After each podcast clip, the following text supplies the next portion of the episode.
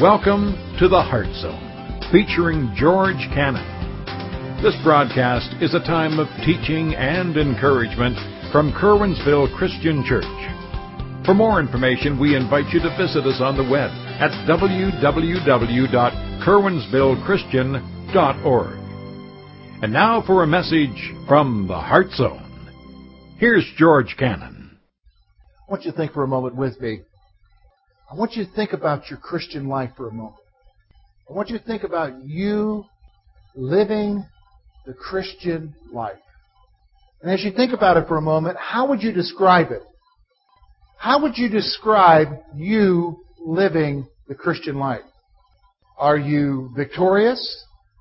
Is it a day that you see God doing wonderful things in your life? Or is it possible that as you think about you and you living the Christian life, that one word describes it in its entirety? Defeated. Does that describe your Christian life? You're trying to live the life that He wants you to live. You know how He wants you to live. But all you see is, is that you can't do what He wants you to do. If anything, you do what He doesn't want you to do. How do you describe your life? Does another word come up there in your mind? Failure? Is that how you see the Christian life? See, then we hear the promises of Jesus when he says to us, I've come to give you life that you may have it more abundantly. And we don't really know what that means because we're trying, but all we see is defeat. All we see is failure. Can you relate to me this morning? Can you relate? What I want you to see is, is that it doesn't have to be that way. That's not the life that Jesus came to give you. In fact, as we look at these first six verses of chapter 7 here in a moment, we're going to see that the defeat that you and I live under, we don't have to live under it. There's a new path to life that you and I can live under. A path of victory. A path led by the Spirit of God who indwells you if you've trusted Him. You don't have to live defeated because you don't feel you're measuring up to what God wants you to do. So I want you to notice with me the first six verses that Paul writes, and he says, Or do you not know, brethren, for I speak to those who know the law, that the law has dominion over a man as long as he lives. For the woman who has a husband is bound by the law to her husband as long as he lives. But if the husband dies, she is released from the law of her husband. So then, if while her husband lives, she marries another man, she will be called an adulteress. But if her husband dies, she is free from the law, so that she is no adulteress, though she has married another man. Therefore, my brethren, you also have become dead to the law through the body of Christ, that you may be married to another, he, to him who was raised from the dead, that we should bear fruit to God. For when we were in the flesh, the sinful passions which were aroused by the law were at work in our members to bear fruit to death. But now we have been delivered from the law, having died to what we were held by, so that we should serve in newness of spirit, not in the oldness of the letter. Here's what the apostle is trying to tell us. He's trying to tell us that you and I now have freedom. I'm going to explain what that is in a moment because freedom doesn't mean, we just talked about it in the last couple of weeks, that you can just do whatever you want to do and I can just be forgiven by Jesus, bless God. That's not what he's saying. But what he's saying is, is that you and I don't need to live a life of defeat because something now has changed. The problem is, is that most of us are still trying to live our Christian lives in the old way. And so we're defeated by it. So let's look and see exactly what he's saying. First of all, he's going to tell us in verses 1 to 3 about being bound to the law. Look with me at verses 1 to 3. Or do you not know, brethren, I speak to those who know the, the law, that the law has dominion over a man as long as he lives. The first thing I want you to notice, if we're going to understand about getting out of that defeated state and moving into a new state where we have freedom in Christ, is, is that you and I need to understand is that we had a lifelong obligation, a lifelong obligation to the law. To the law. It was written on our hearts. You say, well, I wasn't a Jew, so I didn't get the law. No, no. The law in itself was written on our hearts. You go to any culture in the world today, any culture, even the most Stone Age cultures, and they will have certain things that are across the board with every culture. Number one, you don't kill, you don't murder, you don't steal, you don't commit adultery. Those are across the board in every culture. Why? Because they're written on our hearts as things that we know that are right and what is wrong. They're absolutes. Even though our, our culture today doesn't want to say that there's no absolutes, there are absolutes. They're written on the hearts. They're written on the hearts. They're written on the hearts. And so we had a lifelong obligation to that. In fact, that whole issue of the law there, if you look there, it says has dominion. It talks about ruling as a lord. The law just kind of basically ruled us as a lord. It imposed this lifelong obligation on us. And then the other thing I want you to see there, we see, and he uses the illustration of marriage, and that's this, that the only death brings freedom from the law. Only death brings freedom from the law. Only death brings freedom from it. So you and I are bound to this law. So when we do wrong, your conscience hurts. You know when you do wrong. No one has to tell you. You know the feelings. You know you're treading on ground that you don't need to be treading on. You know it. And seeing you and I are bound to that forever. You say, well, I thought for a moment there, George, you were trying to tell me about living a victorious Christian life where I don't have to feel defeated, but the stuff you're telling me about defeats me because I do wrong. I do sin. Everybody understand everyone here sins? I sin, you sin. And we're bound by this law and the only way to remove ourselves from it is to die. But George, I'm still alive. I'm still alive. How do I release myself from it? So then we look now, then look with me at verses, verse 4, because verse 4 now is like the hinge of what he's going to talk about. He talks about verses 1 through 3 about really what was our past life. We were bound to the law. Now verse 4 he's going to talk about a new reality. And this is where you and I have to open up our lives to because even though we are Christians, a lot of times we're still living in verses 1 to 3. Bound by the law. Defeated by the law. Because the law, what? Brings defeat. And the only way to strip me from it is death. And I haven't died yet. But verse 4 now shows us the new reality See, there's a new reality for you and I as Christians, and you and I need to grasp that. So let's look at what he says in verse 4 and then gain the principles from it. Notice this, what he says. Verse 4. Therefore, my brethren, you also have become dead to the law through the body of Christ, that you may be married to another. To him who was raised from the dead, that we should bear fruit to God. First thing I want you to notice about the new reality is this. You were released from bondage through death. You were released from bondage through death. Now you say, well, wait a minute, George, I didn't die. Yes, you did. Remember we talked about that before? Is that when you came to Christ, you accepted Jesus Christ into your heart, you came to Him and confessed to Him your sin, acknowledging your need for Jesus in your life, and said, Lord, come into my life, be my Lord, you're my Savior. At that moment, remember what chapter 6 talked about? At that moment you died spiritually with Jesus, you died. In fact, remember, I said to you, every person here is going to face, every human being is going to face two deaths. One is a physical death. Everybody understands that one, right? The second is a spiritual death. What you don't realize is you have a choice about the second one. Does anybody here have a choice about the first one? Not really, unless you commit suicide. None of us have any choice about when we will die. None of us. But with the second one, a spiritual one, you do have a choice. And that choice hinges upon whether or not you accept Jesus Christ. See, if you don't accept Jesus Christ, you'll experience death spiritually where? In hell. But if you do accept Jesus, you die spiritually with Him. And when you die spiritually with Him, He then tells us then that you are what? Raised up to a new person with Him.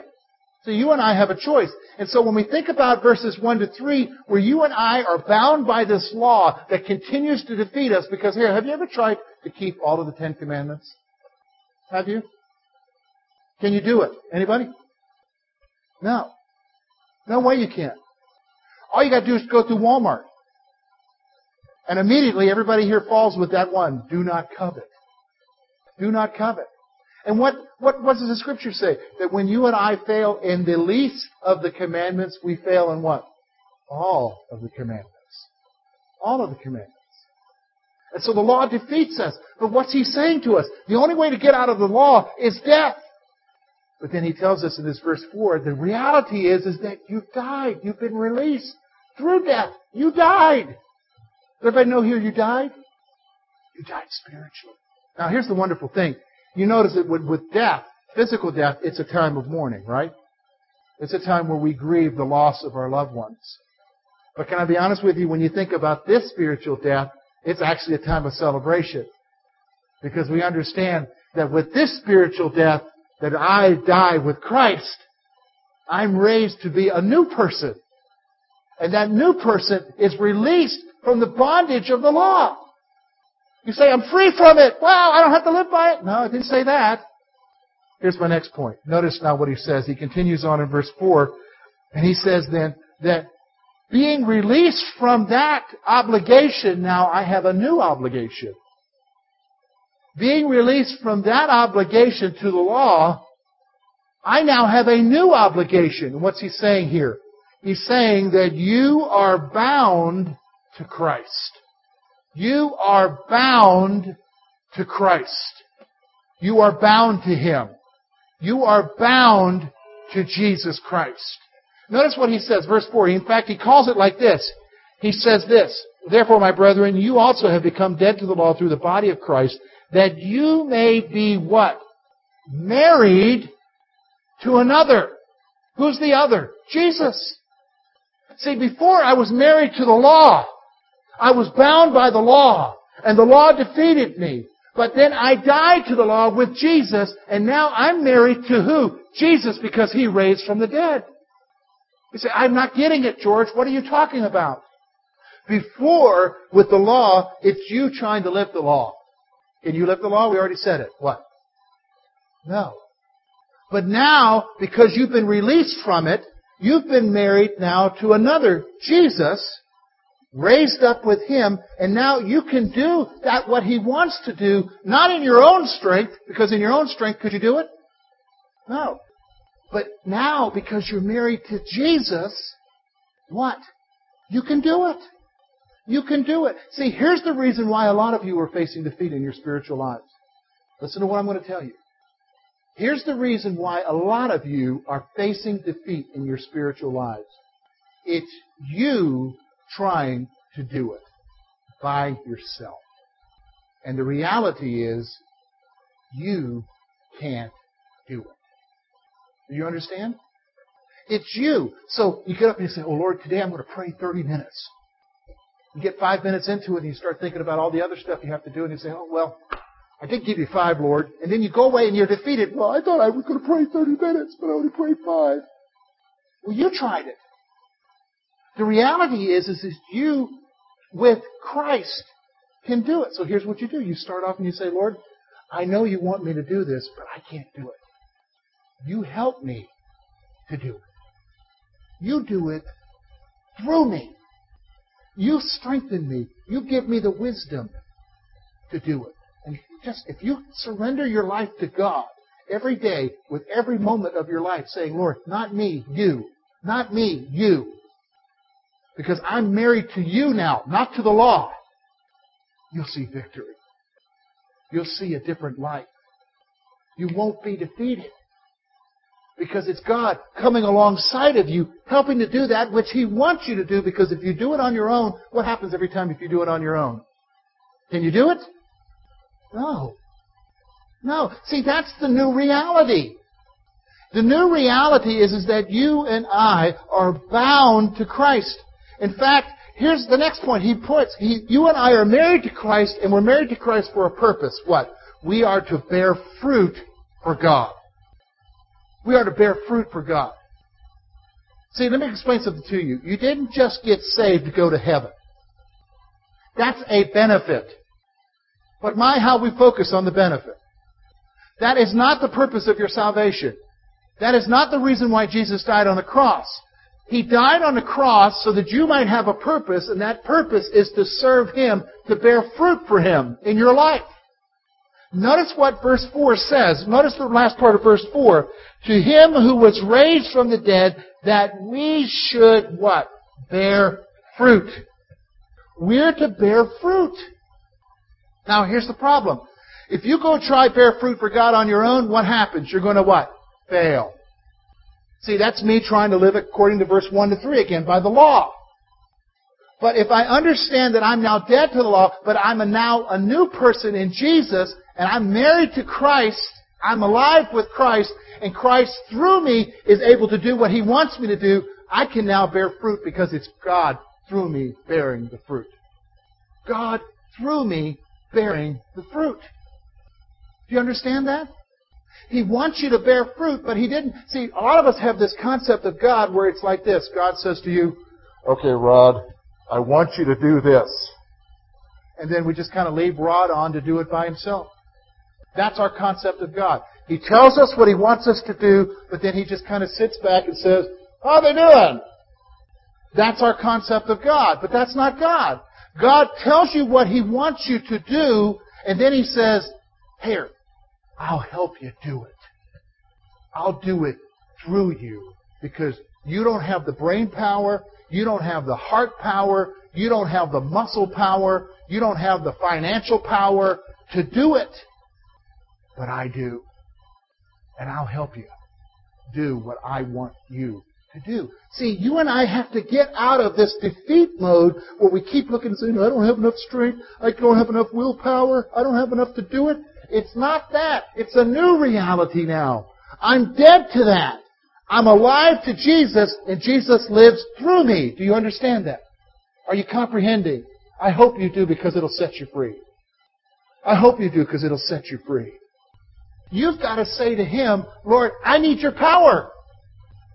I need you to live through me to be able to do this. I need your power. So that's the principle. You've got to gain that principle because we're going to flesh it out here now with verses 5 and 6. That's the principle. I'm dead to the law. I'm now alive to Jesus. And He wants me to bear fruit that He bears through me. Now we get to verse 5 and 6. We're going to flesh it out. We're going to see the reality lived out. Look with me now at verse 5 and 6. For when we were in the flesh, sinful passions were aroused by the law, were at work in our members to bear fruit. But now we have been delivered from the law, having died to what we were held by, so that we should live in the newness of spirit, not in the oldness of the letter. A couple things. First thing I want you to notice is this. Again, reflecting back on our old life, verse 5 says this The law only exposed our sinful passions. The law only exposed our sinful passions. You ever notice something? Think about your life for a moment. Usually, when we are told not to do something, whether it's at work, whether it's at home, whether it's the government with a law, have you noticed that before you were told not to do it, you had no interest in doing it? You couldn't care less. It never even entered into your mind. But the moment someone told you, don't do that, what happened? Every ounce of you wants to what? Do it. You ever notice that? There's a principle here. That's what he's trying to tell us, is that the law exposes our sinful desires. The law exposes what we don't want to do. It exposes what we want to do that's not right with God. And so with the reality lived out is that I understand now that if I'm going to live by a bunch of rules, I'm basically relegating myself to always be defeated by it. Because the law is only going to expose in me the fact that what? I can't do it. Do you understand that? So for instance, let's say all of a sudden I could add to the Bible here. And I say, okay, in the book of George, there is the commandment that thou shalt drink tea a gallon a day. Now some of you would say, man, I can do that one. Some of you are gagging right now thinking about that. And you think, in order for me to be the perfect Christian, I got to drink tea a gallon a day. You say, first of all, can it be done? Yeah, it can be done. It can be done. There's that law now, the law of George, from the book of George. Thankfully, it's not in the Bible. Okay? The law of George. And for those of you who can't do it, you then become defeated because even though you try to do it, you can't do it. You can't. First of all, your body doesn't want to. I can't drink that much stuff. Sugar, what's that going to do to my weight? You don't want to do it. So then you say, I'm a failure. I'm a failure. See, what he's trying to tell us about the new reality is for you and I to understand that the law, what? Exposed the sinfulness of our hearts. Exposed our desire to do wrong. But then he goes on and brings up the next point, which is the point that I want you to understand, and that is in verse 6, he tells us this. We're to live a new life in the Spirit. We're to live a new life in the Spirit. Not bound by the law, but now, Lord, you lead me. Lord, as you want me to do things, you do it through me. Okay, George, I understand that. What does that look like? Here, I'll give you an example. You're going to go home. Tomorrow morning, your alarm clock's going to ring. And it's going to tell you it's a new day. And with your new day, you're either going to be at the workplace, or you're going to be home, or you're going to do your retired thing for your retired people, which means you're as busy as ever. And you're going to have a new day. Now you've got a choice how you're going to live that day. You've got a choice. You say, I'm going to live this day for you, Jesus. But you've got a choice how you're going to live that day for Jesus. You've got a choice in which you're going to say, I'm going to live it according to all these rules. This is what George says I shouldn't do. This is what he said I should do. And by the way, I need to tack on. I got to drink a gallon of tea today. And, you know, and all this stuff, what I got to do. And what you're going to find is, is if you live your life according to that way, you trying to do all this stuff, the end of the day, you're going to be hanging your head in shame. As you put your head on the pillow, and as you pray and say to the Lord, Lord, I live this day, you're going to find that most of the time is going to be spent, Lord, forgive me. I didn't do this. Forgive me. I didn't do that. Lord, forgive me. Forgive me. I failed in this area. Lord, I should have done this at work, but I didn't do that. Lord, I should have been this way with my kids, but I didn't do that. Lord, I should have been this way with my spouse, but I didn't do that. In fact, that's why I'm on the couch right now and they're in the other room. Lord, forgive me. Isn't that reality? That's one way of trying to live it. And that's the way most of us try to live it, isn't it? That's the way most of us try to live it. But there's another choice. The choice for you and I is to live it in the Spirit. Is to get up in the morning and say, Lord, I can't do it on my own today. I can't make the right decisions without you helping me to make the right decisions. I can't treat people the way you want me to treat them unless it's you through me treating them the way you want me to treat them. Lord, I can't love my spouse today the way you want me to love them unless it's you through me loving them.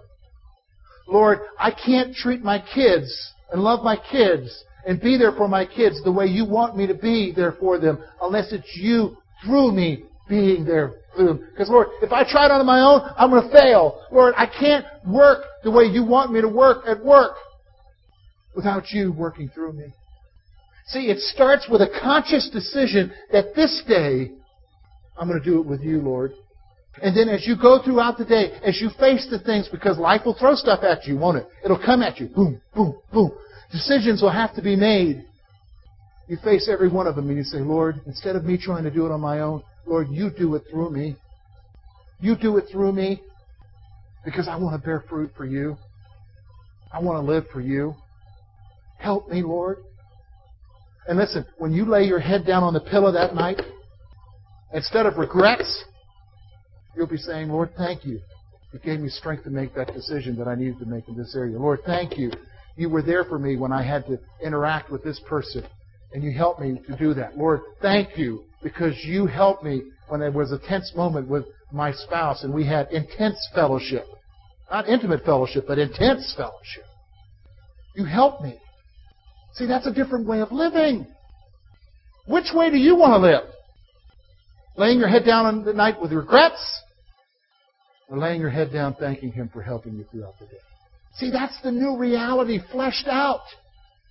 You and I don't have to live with our lives being reflected by two words, failure or defeated. It can be different. It can be different. So let me give you some thoughts as we close our time. Ask yourself this question, first of all. Are you spiritually defeated? You don't have to ask yourself that too long. Are you? Remember, I had you think about that at the beginning of the message. I had you think for a moment and say, how would you describe your spiritual life? You trying to live for Jesus in your life and gave you a couple of options there. You've already had time to think about it. Are you spiritually defeated? Are you trying to do it on your own? Ask yourself this next question then. Does living the Christian life defeat you? Would you say to me privately, George, I'm trying, but I just can't do it. I fail every time. I'm a total waste. Why is God even worried about me? Is that how you describe yourself? Are you spiritually defeated? Does the Christian life, does living the Christian life defeat you? You need to ask yourself that question. See, this is the reason why, can I be honest with you? So many people just give up on Christianity. They understand that it comes by faith. Salvation comes by faith. Not by what I do, but by salvation free. A free gift from Him. But then they come to church and the rest of us tell them, okay, well now you gotta start living this way. You gotta start doing this, gotta start doing that, start doing this. And then they try to do that. And what they're told is not wrong. But we don't tell them how to do it. We tell them, this is what you got to do. And so what they think is, okay, I got to do it. Well, they're never going to do it if they got to do it. It's got to be you and Jesus got to do it. And when they understand it's them and Jesus living it through, then they'll see victory. And so many of them say, I just give up, and they're gone. Does living the Christian life defeat your life? Here's the point then. Live a life spiritually empowered by God. Say to Him, Lord, I need you.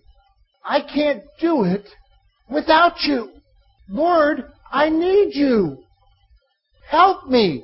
Listen, you can start not tomorrow morning, because that was my illustration. You can start right now by saying to Him, Lord, from this moment on, I'm going to quit doing it myself. I'm going to do it with you. Thank you for being with us this morning.